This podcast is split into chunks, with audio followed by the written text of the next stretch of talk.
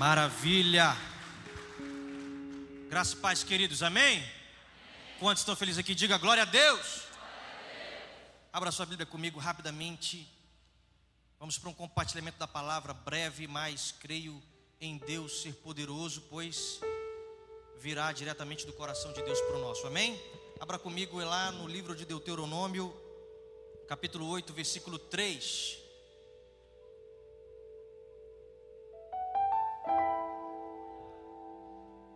Deuteronômio 8:3. Se você não trouxe a sua Bíblia impressa ou não tiver no seu smartphone, acompanhe aqui com a gente no telão.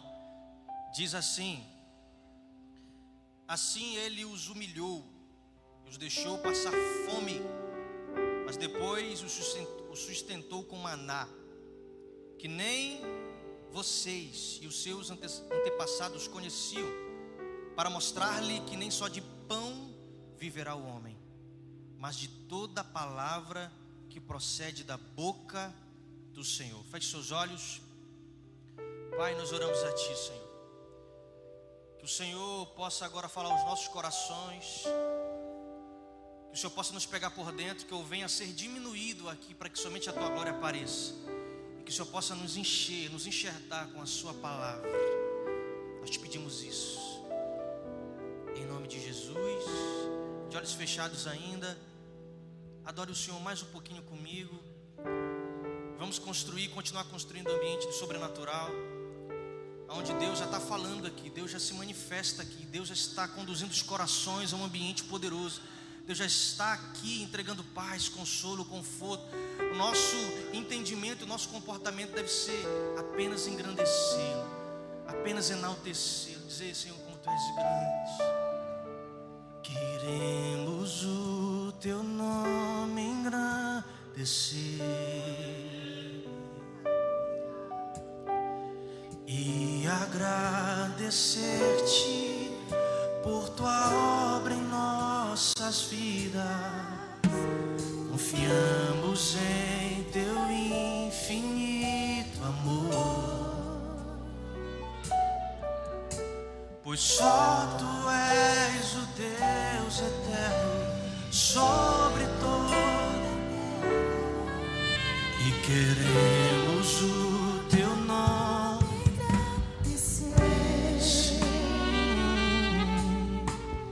E agradecer-te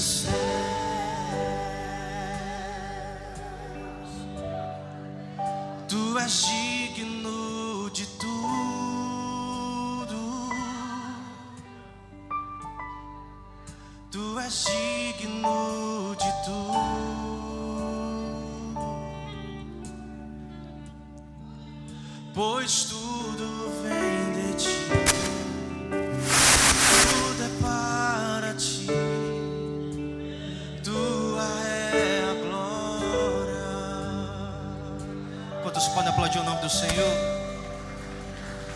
Aleluia!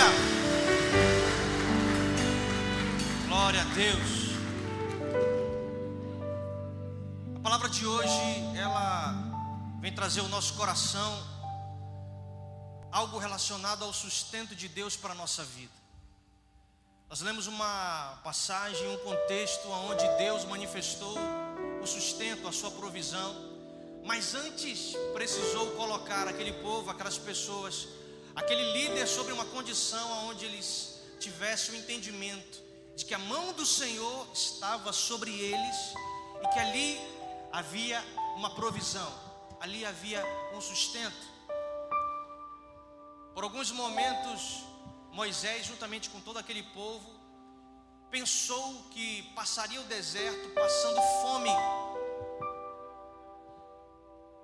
Mas o intuito de Deus em fazer aquilo com aquele povo, com aquele líder, com aquelas pessoas, com aquela nação, era nada mais, nada menos do que colocar sobre eles e em neles o entendimento que Deus sustentava-os todos os dias. E começou a derramar sobre aquele povo, sobre aquele lugar, pão. Porque por mais que o pão faltasse, Deus estava dizendo: olha, o pão pode faltar, mas a minha palavra não. Por mais que o pão falte na sua casa, na sua vida ou na sua jornada, a minha palavra continuará sendo proferida e enviada ao seu coração, pois nem só de pão viverá o homem, mas de toda palavra que sai da boca de Deus. Não foi assim que Jesus também disse ao ser tentado no deserto? Então, Deus provocou isso naquelas pessoas para que o entendimento de sustento fosse aflorado neles, porque até então eles não sabiam o que era ser sustentado por Deus. Eles não tinham esse entendimento e não tinham também essa experiência. Seria muito fácil depois de tantos milagres, depois do mar vermelho ser aberto, depois de tantas coisas maravilhosas que Deus fez através das suas pragas, Deus continuar de imediato colocando sobre eles milagres, milagres, milagres.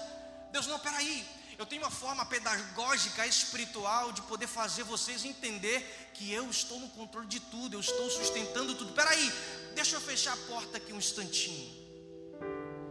Deixa eu fazer com que vocês entendam que eu sou Deus que entrega, que eu sou Deus que favorece, que eu sou Deus que muda o contexto e muda a história para que o meu povo entenda quem eu sou para que a fé que o próprio Deus que dá seja aumentada nos nossos corações. E para que eles entendam o poder da palavra. Todo aquele que é sustentado por Deus entende o poder da palavra, entende a importância da palavra, entende o significado da palavra. Quer um exemplo? Adão, quando foi colocado no jardim para viver, para desfrutar, irmão Selma, ele foi enviado para viver e viver eternamente. Quem discorda disso? A vida para Adão seria eterna, mas desobedeceu uma palavra. Qual palavra? Daquela árvore não comerás. Adão foi feito para viver eternamente, mas desobedeceu a palavra e morreu. Teve a sua consequência. Cristo já foi enviado para morrer. Em Isaías está escrito que Deus aprovou moer o seu filho, ou seja, ele já foi enviado certo para a morte. O Calvário já esperava por Jesus. Mas na oração do Getsemane, Cristo mais uma vez demonstrou a sua obediência à palavra e diz: Pai, que seja feita a tua vontade. E Cristo vive e vive para todos sempre. Obediência à palavra, todo aquele que é sustentado por Deus, ele obedece e valoriza a palavra de Deus, pois é ela que sustenta. Outrora o profeta Ageu profetizou: a glória da segunda casa será maior que a da primeira. E a pergunta que fica não é por quê, qual o diferencial, qual o mistério que está envolvendo a glória da segunda casa. É simples, tem uma palavra sustentando ela.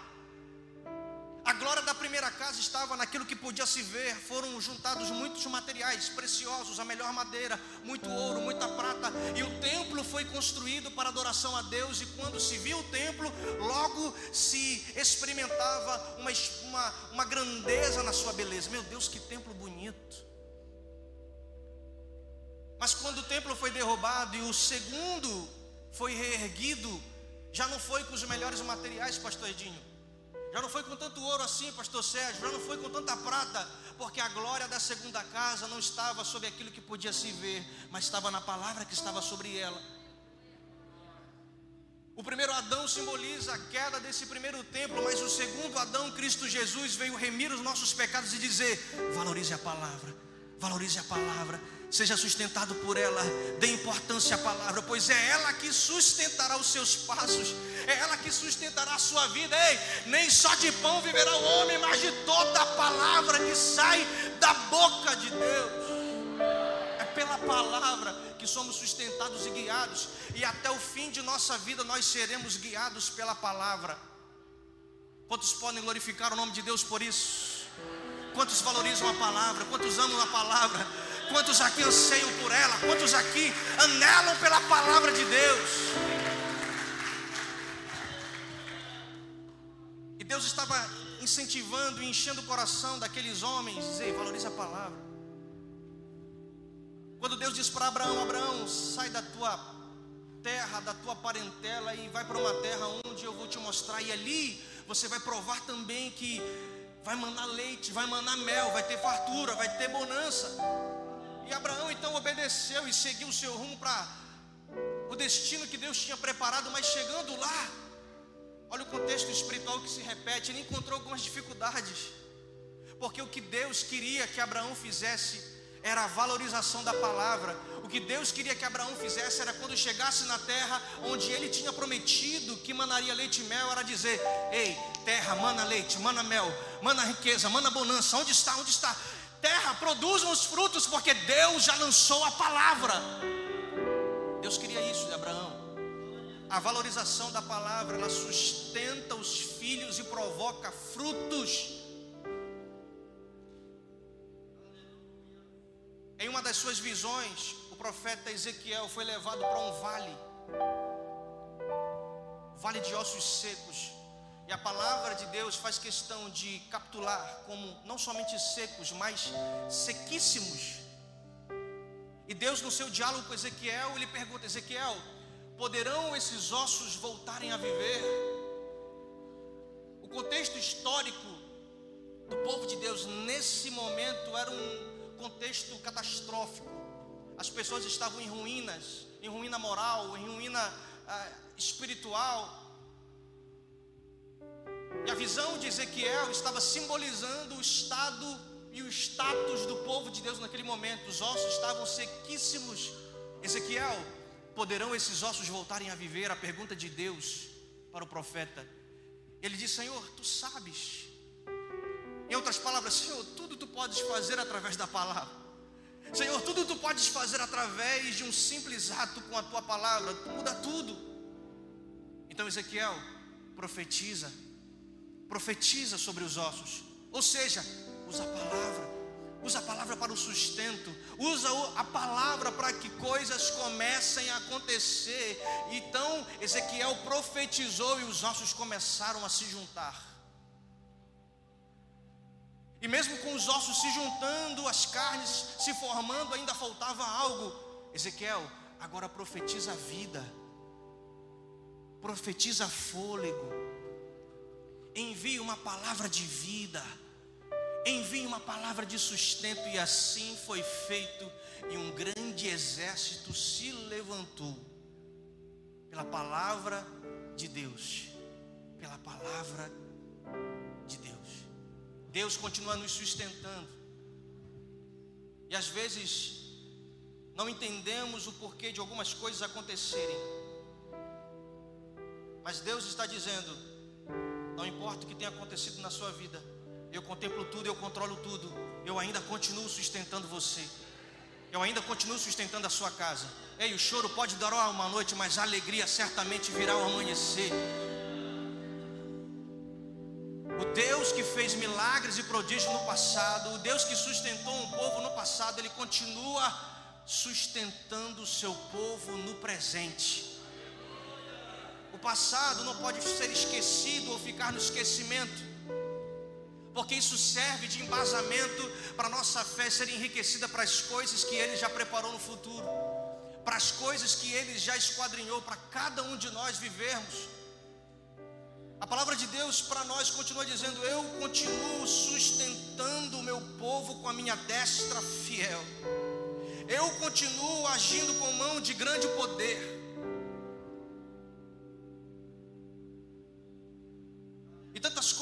Tem feito no meio de nós e às vezes nos esquecemos. E quando nós olhamos para o passado, nós vemos que Deus sustentou tanta coisa e nós perguntamos, algumas pessoas perguntam para nós: Pois por que você está vivendo assim? Porque as coisas ainda não floresceram para você? Porque a sua estação ainda não mudou? E às vezes recebendo, recebemos essa palavra para dentro de nós e guardamos ela dizendo: é verdade. Ao meu redor as pessoas estão sendo sustentadas e parece que eu o tempo todo estou vivendo de um vento para o outro, sendo levado através de uma corda bamba onde eu não sei aonde pisar, onde eu não sei o que fazer.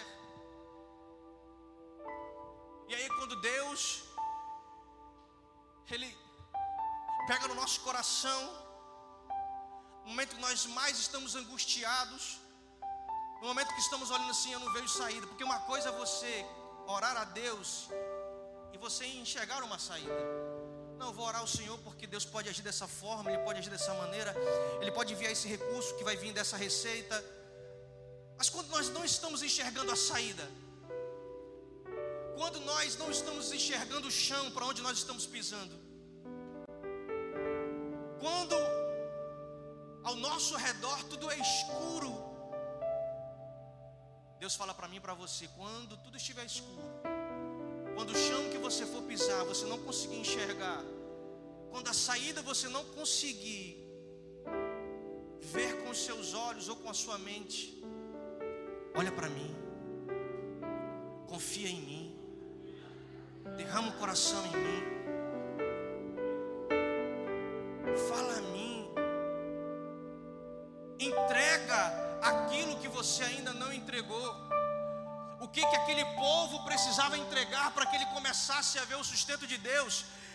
O que Deus esperava deles era confiança, fé, entendimento de que aquele Deus que estava acompanhando eles para o deserto continuaria com eles até a terra prometida, continuaria com eles até que a sua promessa fosse cumprida. E ainda continuou mesmo a promessa sendo cumprida, porque o nosso Deus continua conosco todos os dias. O Senhor prometeu: Eu estarei com vocês até a consumação dos séculos. Por isso, permaneçam firmes, constantes, inabaláveis e confiando em mim e na minha palavra, pois ela não falha, ela dura para sempre e continuará durando para sempre. Sustento de Deus.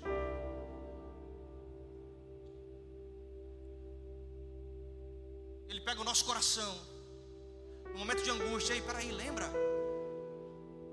Lembra quando eu usei corvos para alimentar o meu profeta? Ei, lembra? Por 40 anos eu sustentei um povo no deserto. Ei, lembra? Pastor Guto falando agora. Eu providenciei algo maravilhoso para a viúva de Serepta. Ei, lembra? De tantas coisas que eu fiz, provei, provi e sustentei. Eu sou o mesmo. Eu continuo o mesmo.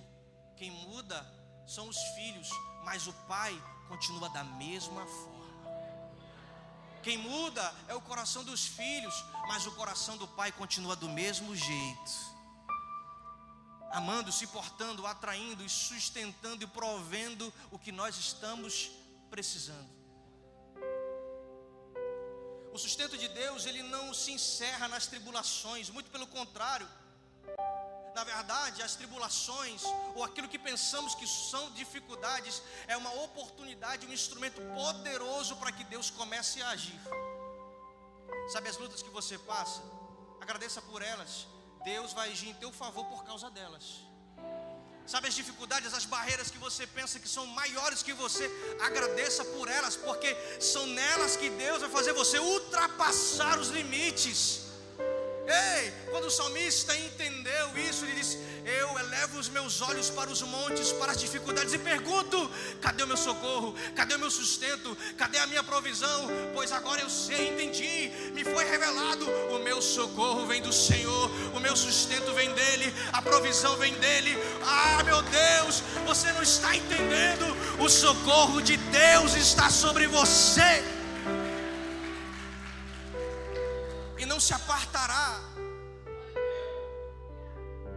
A graça estiver superabundando, o sustento de Deus continuará sendo presente na nossa vida, não importa.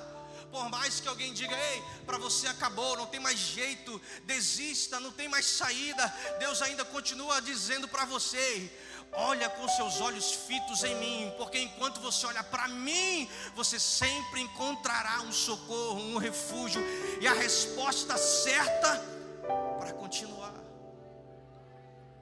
A resposta certa para continuar, às vezes o que mais precisamos é de uma resposta.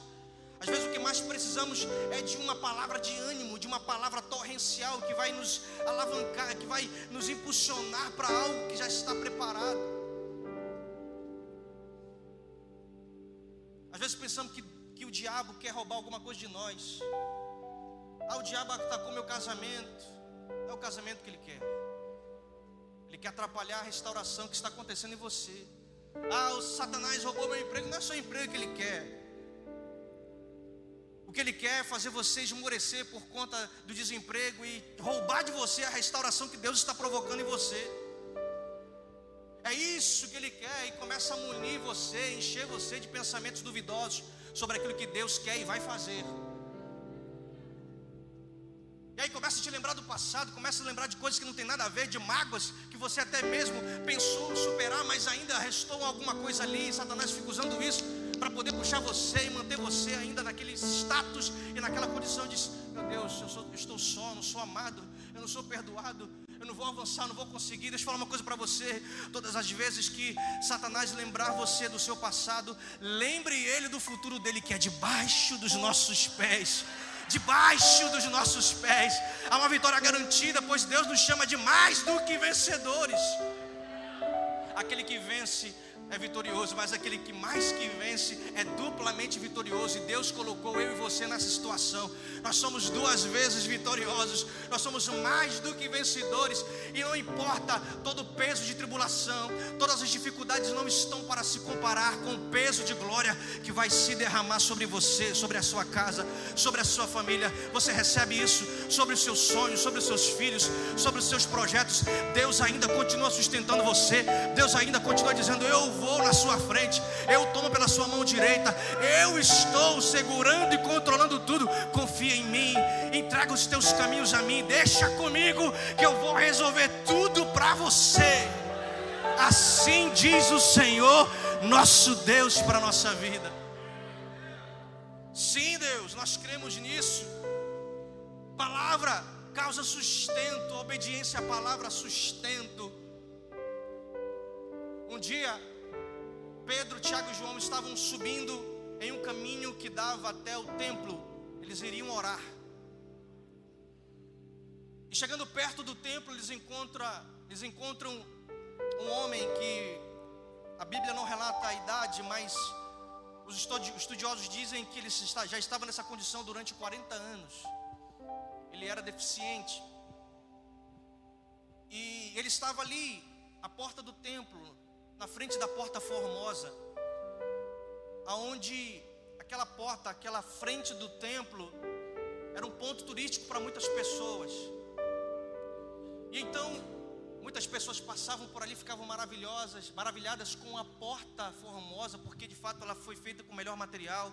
As suas dobradiças eram feitas de ouro, todos os seus castilhos eram de bronze, era uma porta linda.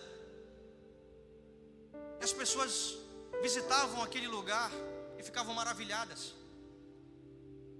E muitas pessoas passavam ali, apenas davam, emprestavam a sua atenção para a beleza daquela estrutura e ninguém se importavam com aquela estrutura que estava derrubada, caída, desenganada, isolada, esquecida. Talvez se fosse nos dias de hoje, muitas pessoas passariam por ali, por ali bateriam suas selfies, marcariam aquele lugar mas aquele coxo que estava ali pouco importava.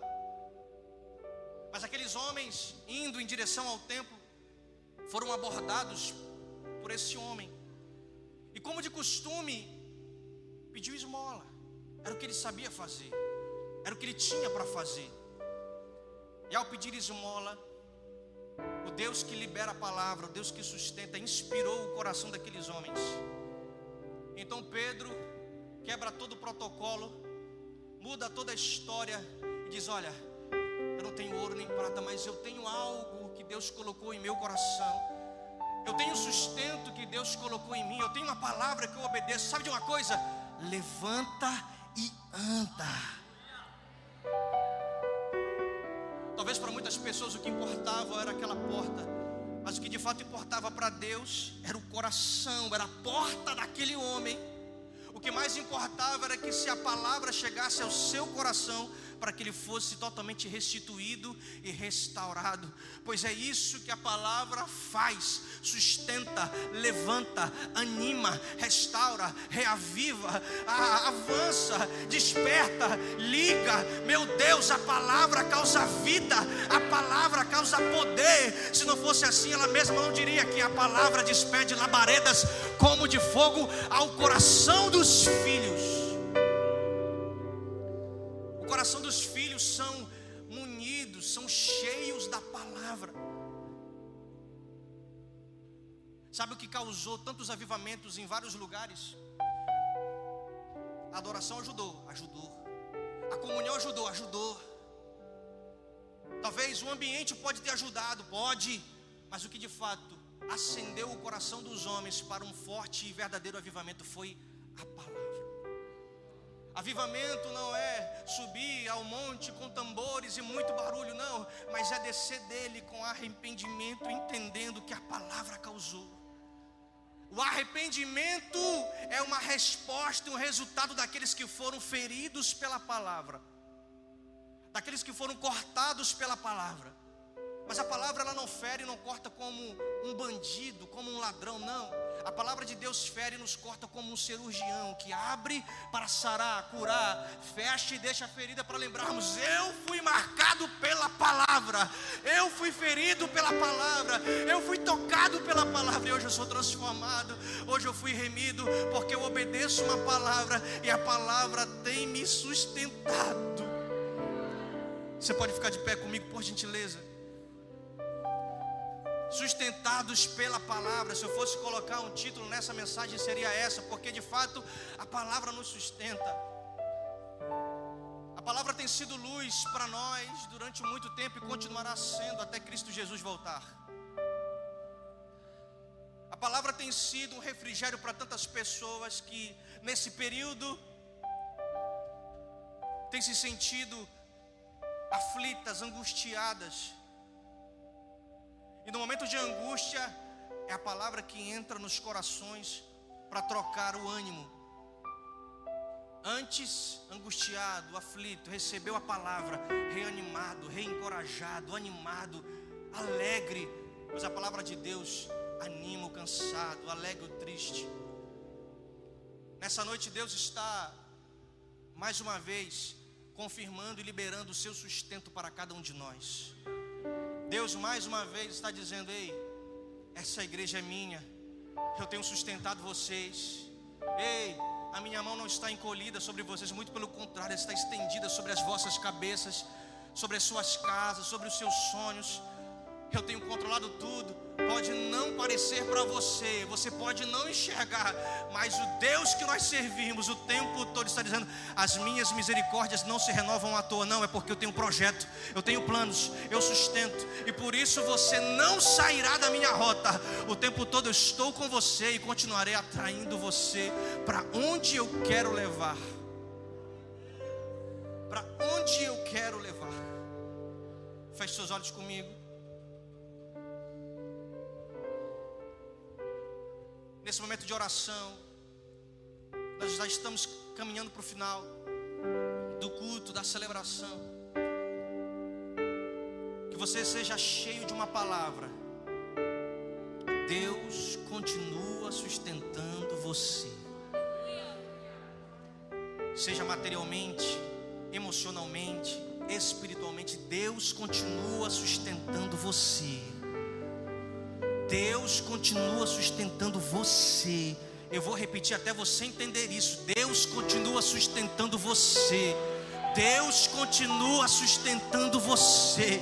O seu coração pertence a Ele, a sua vida é dele, o seu espírito se relaciona com o dele. Deus continua sustentando você, sustentando a sua casa. Ah, meu Deus, os seus sonhos serão os sonhos de Deus, os seus projetos serão os projetos de Deus, pois a sua vida, a sua vida pertence a Deus.